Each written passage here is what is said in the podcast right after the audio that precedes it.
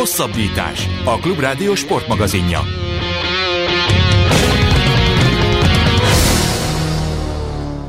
Köszöntjük a Klubrádió kedves hallgatóit, Rév Dánielt és Farkasvölgyi Gábort hallják. Mai műsorunkban elsőként Ütner Csabával, a Magyar Kajakenu válogatott szövetségi kapitányával fogunk beszélgetni, kiértékeljük a vasárnap befejeződött szegedi olimpiai kvalifikációs világbajnokságot, azt követően pedig majd teniszre váltunk, és a ma megkezdődött US Open-t fogjuk felvezetni Szabó Gábor, az Eurosport vezető kommentátorával.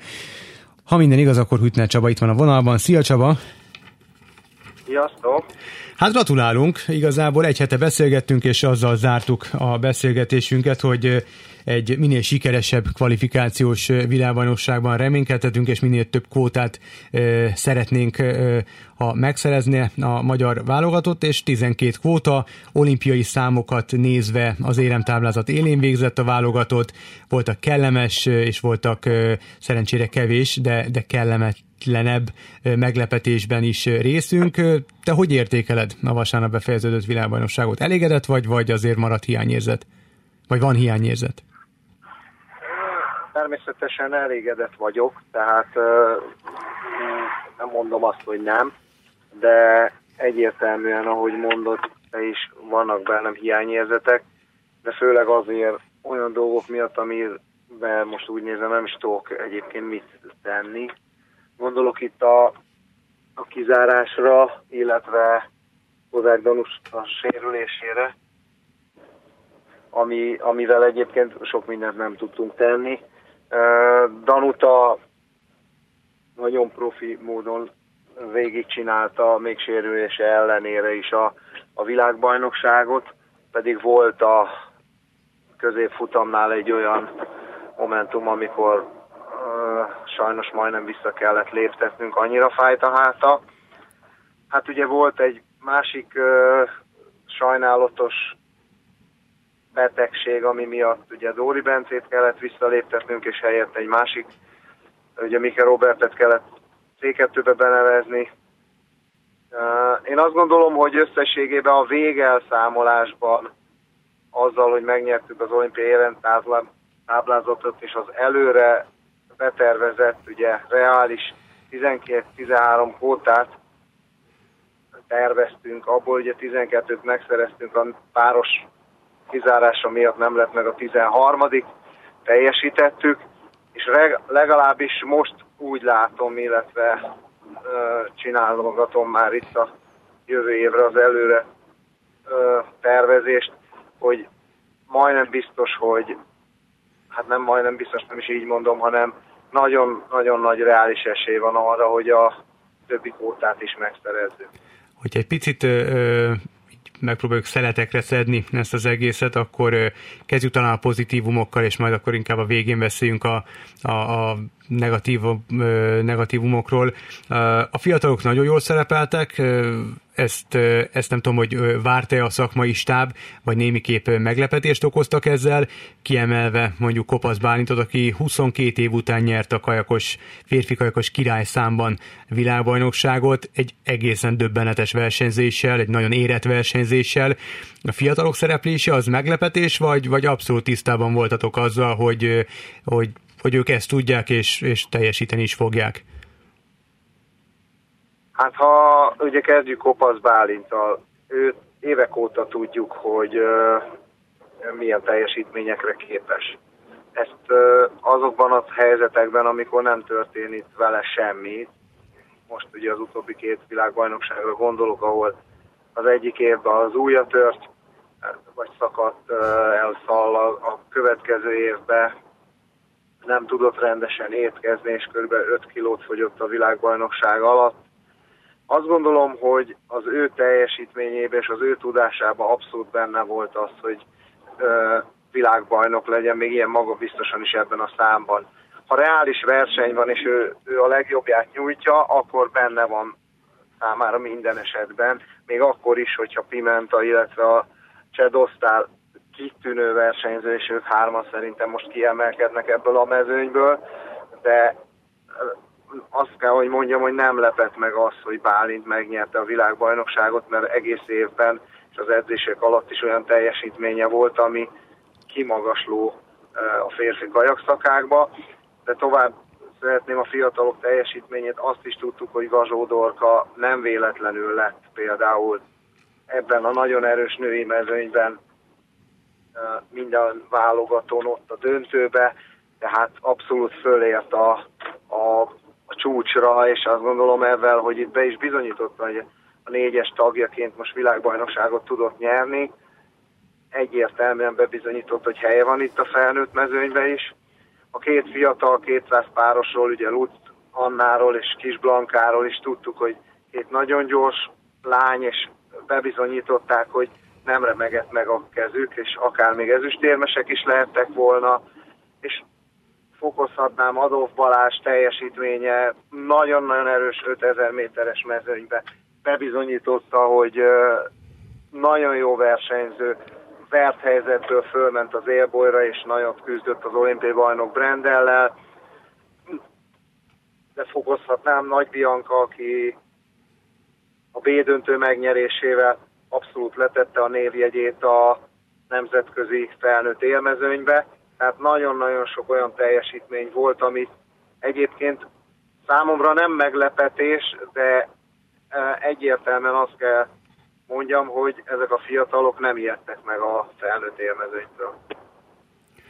A ha még így mindenféleképpen a pozitívumoknál maradunk, akkor emlékszel, beszéltünk egy hete körülbelül arról, hogy a kenuszakág az hát a honi kenuszakág megújulása vár, illetve maga az egész kenusport egy kicsit mostohán van kezelve a Nemzetközi Szövetség, vagyis inkább az Olimpiai Szövetség által, és azért ha megint csak így a hazai vizekre vezünk, akkor azért a nagy eredmények némiképp elmaradoztak az utóbbi időszakban, viszont most a világbajnokságon a párosban 500 méteren egy ezüstérmet szereztünk, ami bár nem olimpiai szám, de mindenféleképpen egy, egy fontos alapkő lehet itt az építkezésben.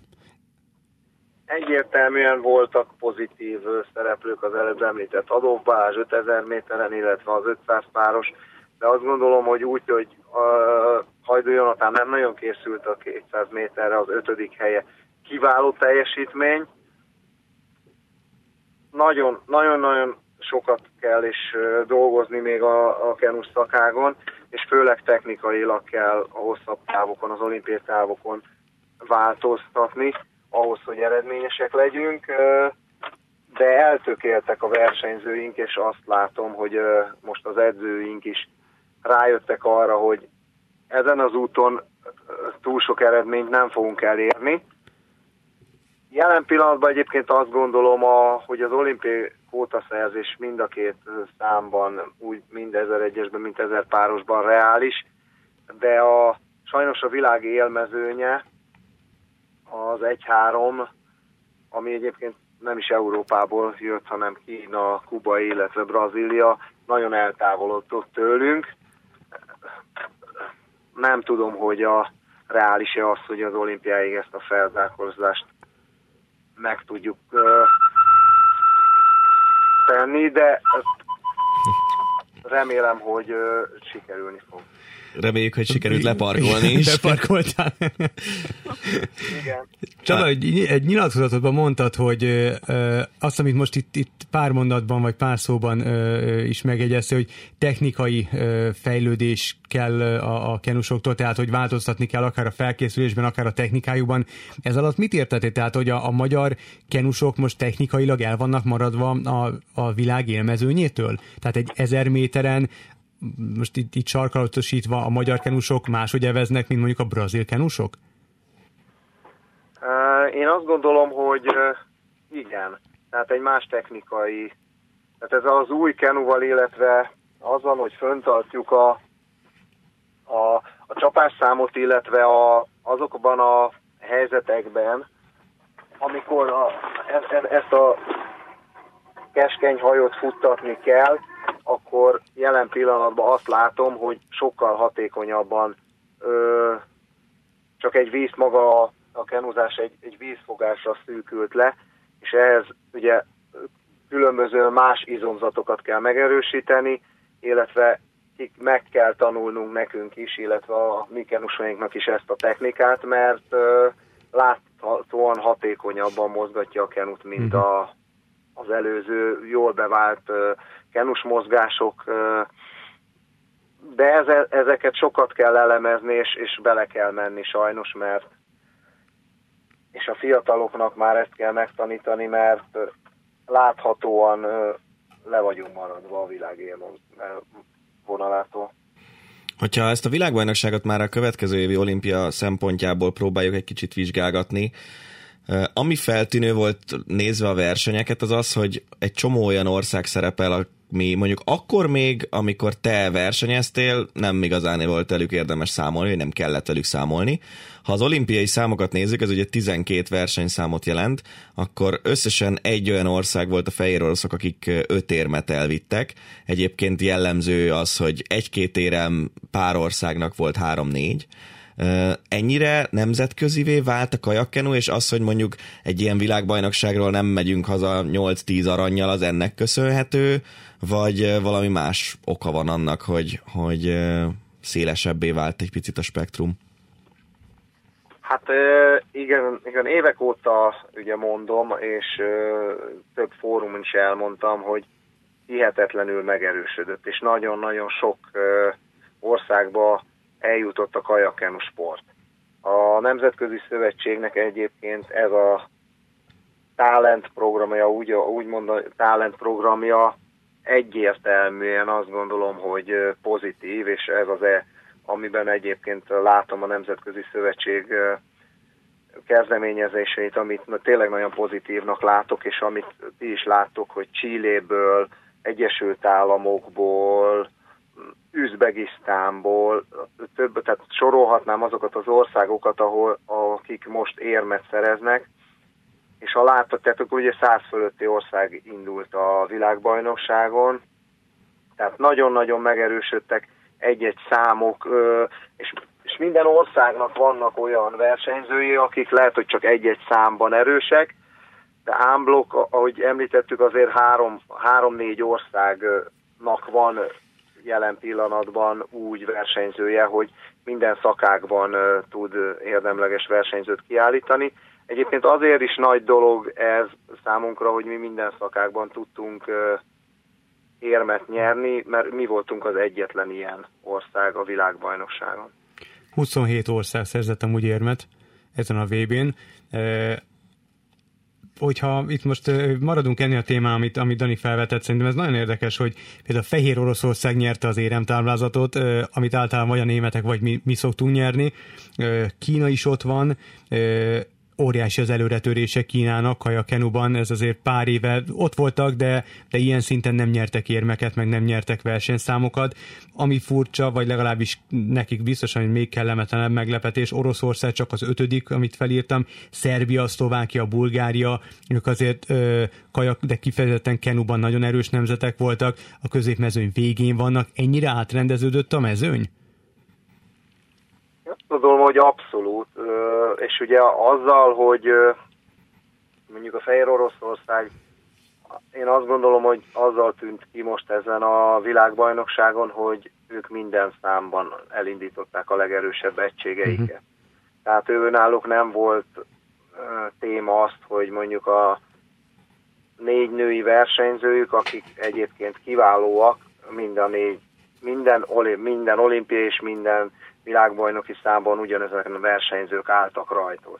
Tehát ö, ott nem voltak vérveszteségek, mint nálunk, hogy ö, hát nem tudom összeszámolni, de azért a, inkább a tízhez közel van azok a számok, a, a, ahol nálunk nem a legerősebb egységek álltak rajthoz, annak érdekében, hogy ö, legyen esélyünk, nem most, hanem a, akár a pótkvalifikáción megszerezni a, összes kvóta számot, és ez azért is látszik, mert abban a számban, ha mondjuk Kozák Danutát indítottunk volna, de mondjuk ő a rossz példa, mert ugye Kozák Danuta sajnos sérült volt, és lehet, hogy még inkább rásérült volna erre az esetre, de mondtuk, mondhatnám Kopasz Bálintot, ha elindítom 501-esbe, illetve 5001-esbe is Bálintot, valószínűleg mind a három számban érmes lett volna, sőt még előrébb, de lehet, hogy veszélyeztette volna azt az egy aranyérmét, amit, uh-huh. aminek ugye a legjobban örülünk. és ugyanezt tudnám mondani, hogy az összes többi olyan számban, aminek meg kellett hozni a vérveszteséget. Van három-négy kiemelkedő versenyzőnk férfi kajakba, nagy valószínűséggel 201-esben, illetve 500 párosban is a Nádas Totka, vagy a Totka Sanyi, vagy a Birkás Balázs érmes lehetett volna, illetve azt gondolom, hogy a női nem beszélve most látva a mezőnyt, vagy Ballavirág, vagy takácskincső, akár győzelemre is esélyes le, lehetett volna egyesben. A, ha már őket említetted, itt 200 és 500 párosban, azáltal, hogy a nagy kanadai rivális dopinggyanúba keveredett, sokan talán aranyérmet vártak tőlük, ezüstérmesek lettek, meglepetés volt a, a kínai rivális páros győzelme, és hova helyezzük a kenus lányaink ezüstérmét? Hát azt gondolom, hogy azért volt meglepetés, mert ugye ebben az évben találkoztak már a kínaiakkal, és akkor négy másodperccel verték őket Duisburgba. Nem akarok uh, semmit, tehát nem vádaskodni akarok. Egy kicsit uh, furcsa ennek a, ezeknek a kínai versenyzőknek az előtvetölése, és nem azért, mert, mert egyik pillanatra a másikra jöttek, hanem azért, mert elég hektikus a teljesítményük. Uh-huh. Én azt gondolom, hogy a kanadai lányok, hogy nem szerepeltek a világbajnokságon, ez azt gondolom, hogy számunkra nem jó, sőt azért nem jó, mert doping eset volt újra a sportágban, de én nagy, majdnem biztos vagyok benne, hogy a kanadai lányokat, ha itt vannak a mezőnyben, akkor is legyőzték volna virágék. Nagyon sokat léptek előre, jó úton vannak, és azt gondolom, hogy ezzel a munkával abszolút reális esélyük van arra, hogy dobogóra álljanak az olimpián is, remélhetőleg minél feljebb. És mondjuk az olimpián, hogyha e, egyesben is indíthatunk egységet, akkor e, már inkább meghozod azt a döntést, hogy, e, hogy akár beikük, akár Ballavirág, akár Takácskincső elindul egyesben és párosban is, mint egy ilyen világbajnokságon, ahol fontosabbak voltak a kvóták? Egyértelműen azért ö, nem indult virág, illetve kincső egyik se egyes, mert koncentráltak a kvótákra, uh-huh. és szerettük volna megszerezni a harmadikat is. Uh, amire egyébként Biankának van is esélye, de, de most azt látom, hogy a két lány sokkal jobb teljesítményre kész, képes egyébként jelen pillanatban, mint Bianca, és ha az olimpián egyértelműen azt gondolom, hogy akár mind a kettő, mert ugye két egység is indulhat, ha megvan a kellő számú kvótánk, és ugye kettő megvan, akár mind a két lány el is indulhat, mert ott kellő pihenőidő van arra, hogy kipihenjék magukat a párosra. Uh-huh. Akik most ezen a világbajnokságon indultak, őket lehet potenciális olimpiai indulóvak, indulónak tekinteni? Gondolok itt mondjuk Dani egyik kedvencére, Kammerer Zolira, aki, aki tök jó és versenyképes párost alkot Gál Péterrel, és nem tudom, majd, majd erre is térjünk ki, hogy ez mennyire meglepetés számotokra, vagy mennyire tudtátok, hogy ez így lesz, vagy, vagy akár Donvári Bence, tehát őket, őket lehet ö, olimpiai indulásra esélyesként ö, vagy rájuk lehet olimpiai indulása esélyesként tekinteni, vagy itt még teljesen átrendeződhet a mezőny jövő nyárig? Hát azt gondolom, hogy lehet. Mondjuk Kammerer Zoldi esetében nem tartom valószínűnek, hogy ő az olimpián már labdába rúg, mert hát tudjuk, hogy 41 éves, jövőre 42, de Dombári Bence esetében abszolút fennáll a lehetőség de egyértelműen azt látni kell, hogy ugye hat kótát tudunk megszerezni, amiből öt megvan, megvan a reális esélye a hatodik kóta megszerzésének, és ebből a hat, ember, hat megszerzett kóta, vagy ha nem tudjuk megszerezni ötből, kell kisakkozni azt, hogy melyik számokban van reális, vagy nagyobb éremszerzési esélyünk. Jelen pillanatban ugye azt gondolom, hogy Kopasz Bálint szerepe az megkérdőjelezhetetlen, és utána a többi három olimpiás számból el kell döntenünk azt, hogy most mi ezer párost ö, preferáljuk inkább, vagy az 504-est, vagy akár a 201-est. Hm. Érdekes kis sakkozás lesz ez. nem e, egyébként a, az már megvan, hogy a jövő évi olimpiára milyen válogatórendszerben alakul majd ki a magyar válogatott, vagy még egyelőre ez a jövő zenéje? Hát ugye ezt azért nem tudtam kialakítani, mert ö, merőben befolyásolta azt, hogy hány kvótát uh-huh. szerzünk meg. Ha megszereztük volna itt a hat kvótát, akkor egyértelműen nem kéne foglalkoznunk a pótkvalifikációs versenyekkel, hanem csak a saját válogatónkkal és a legideálisabb olimpiai felkészüléssel. Így, mivel még el kell mennünk azért az egy fennmaradó kvótáért, oda egy külön úton, tehát egy mellékágon válogatót kell majd rendeznünk, illetve az Európa-bajnokság szerepe is abszolút benne lesz a pakliba, hogy a négy olimpiai szám közül melyikben van a legreálisabb esélyünk arra, hogy az olimpián jó szerepeljünk. És akkor most igazából a mostani idénynek vége. Az új idény az, az mikor veszi kezdetét, már mint a, a vizes része, és mikor lesznek ezek a pótválogató, illetve az Európa-bajnokság? Hát a, ugye az idénynek azért nincs vége, mert még van ez a... Ja, még Tokióba mentek, nem? És utána jövő hét hétfőn elmegyünk Tokióba uh-huh. az Elolimpiára, utána fejeződik be az idei idény, akkor van egy szerintem egy 5 hetes, 4, 3-4-5 hetes pihenője kinek, hogy milyen csoportoknak, akkor ősszel már szeretnénk edzőtáborokba menni, meleg vízre, hogy minél többet evezzenek az olimpia előtt a versenyzőink, és május első, illetve harmadik hétvégéjén lesz a pótkvalifikációs versenyek, és június elején lesz az Európa-bajnokság, és utána kell meghozni a stratégiai döntéseket. Um, az, hogy hol lesz ez a két esemény, azt már lehet tudni? Az olimpiai uh, kvalifikációs versenyek? Az első, az európai kvalifikációs verseny, az Rasicébe, Csehországba, uh-huh. illetve a második, az egy szuper kvalifikáció, ahol az összes földrész versenyzői részt vehetnek, itt csak egyesbe lehet majd kvótát szerezni, az Duisburgba lesz. Uh-huh. Hát nem fogtok unatkozni. Beszéljünk így a végén eh, erről a kizárásról, mert szerintem azért ez mindenkit érdekel valamilyen szinten, és nem is konkrétan a, az esemény maga, mert azt ugye lenyilatkoztat te is, a, a sajtótájékoztatót tartottál ezzel kapcsolatban, jól emlékszem, meg megjelent a szövetség Facebook oldalán, hogy egy utolsó uh, hajómérés hiányzott itt, hanem inkább a, a folyamatok érdekelnek ebből a szempontból, meg az, hogy ez az eset, ez mennyire uh, okozza benned azt, hogy átgondolod ezeket a folyamatokat, és és mondjuk akár szövetségi alkalmazott hatáskörbe vonod ezt a, ezt a méricskélést. Szóval hogy néz ki? Ez minden hajónak, a maga edzőjének a feladata az, hogy lemérje a verseny előtt a hajót, és, és biztosítsa azt, hogy ez megfelelő súlyú? Én azt gondolom, hogy ez egyértelmű edzői feladat. A mi időnkben én ugye személy szerint ezt kisartam a kezemből, ezt saját magam végeztem, mert ez egy olyan dolog, amit nem bíz az ember másra, és én versenyzek ebben a hajóban, én figyelj, én felelek a lapátomon, én saját eszközeimért saját magam felelek.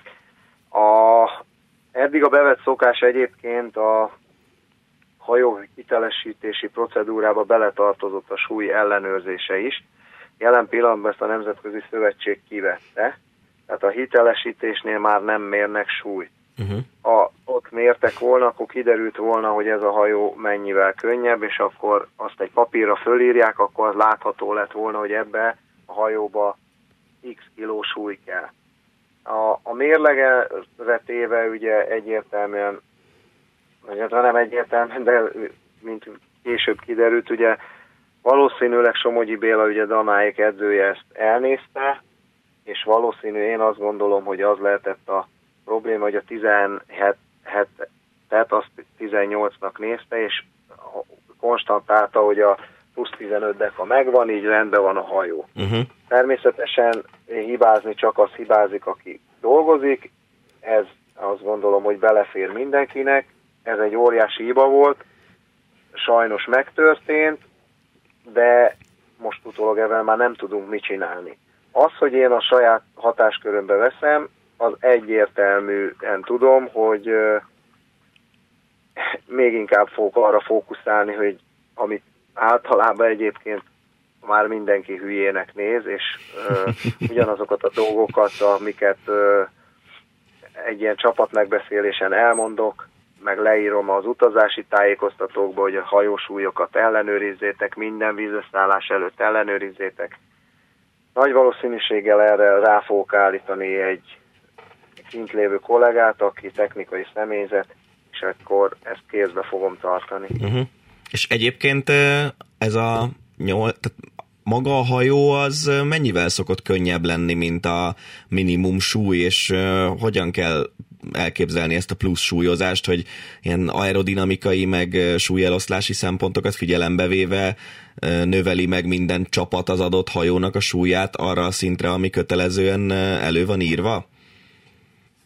teljesen változó. Van olyan hajó, amibe pár deka kell. Van olyan hajó, például a négyesek egy része, amiben nem is kell súly, mert eleve a súlyhatár fölött van. Tehát konkrétan a női négyesünk az 31 kilóval mérleget, azt pont könnyíteni próbáltuk a mhm. versenyek folyamán.